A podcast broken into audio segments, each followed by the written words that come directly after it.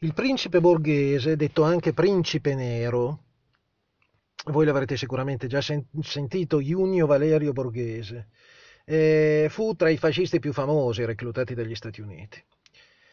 Borghese, con la sua X Mas, che era un corpo speciale di 4.000 uomini nato nel 1941 ed era nato allo scopo di lanciare una sanguinosa campagna contro i partigiani, era ufficialmente legato all'alto comando nazista, questo per il periodo soprattutto della Repubblica di Salò, ma anche prima.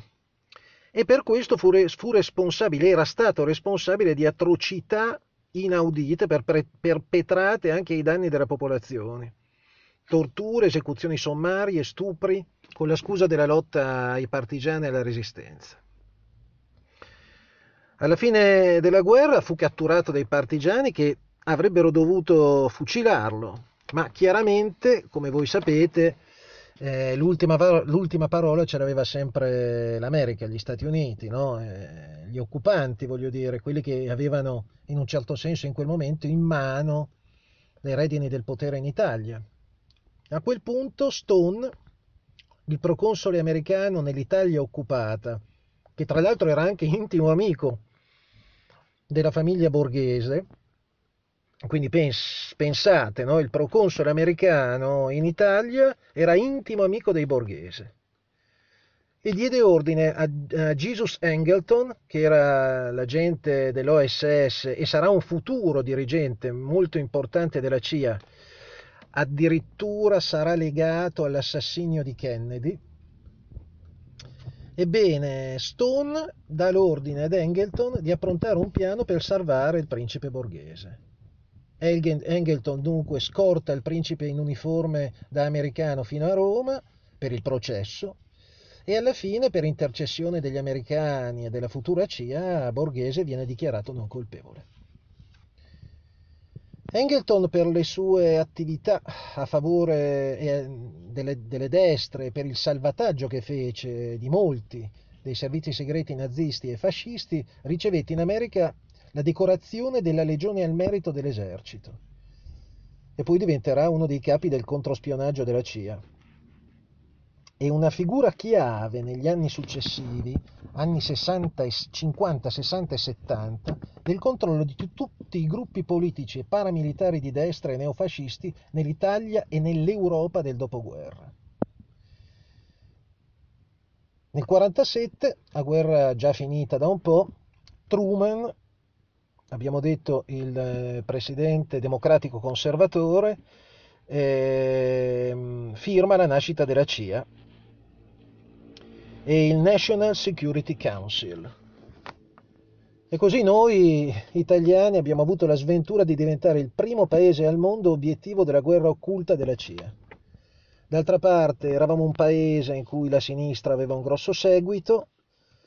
La CIA rappresentava gli interessi della destra statunitense nel nostro paese. Abbiamo detto che la destra USA, i potentati economici, i petrolieri, i grandi costruttori di armi che avevano appalti col Pentagono, tutto questo e i loro referenti politici avevano dei solidi legami con tutto quel mondo degli affari imprenditoriale che era stato aiutato molto dal fascismo e che aveva appoggiato il fascismo.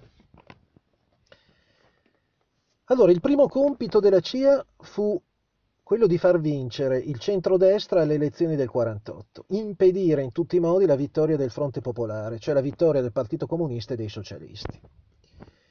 E alle elezioni amministrative, come vi ho già detto diverse volte, vinse il centrodestra e la Democrazia Cristiana.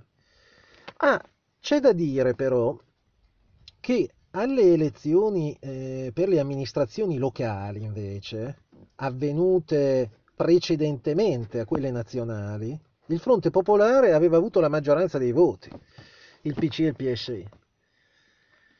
E quindi chiaramente la divisione delle operazioni segrete della CIA, che era sotto il comando di Frank Wisner, è proprio in quel periodo che allestisce gli eserciti segreti di Gladio in Europa occidentale e attraverso queste strutture elargisce ai partiti conservatori più di 10 milioni di dollari, in particolar modo alla Democrazia Cristiana. E cominciarono anche delle campagne denigratorie contro esponenti della sinistra. Queste campagne in cosa consistevano? Volantini anonimi sulla vita privata e le abitudini sessuali, bugie secondo le quali essi avevano avuto dei trascorsi fascisti.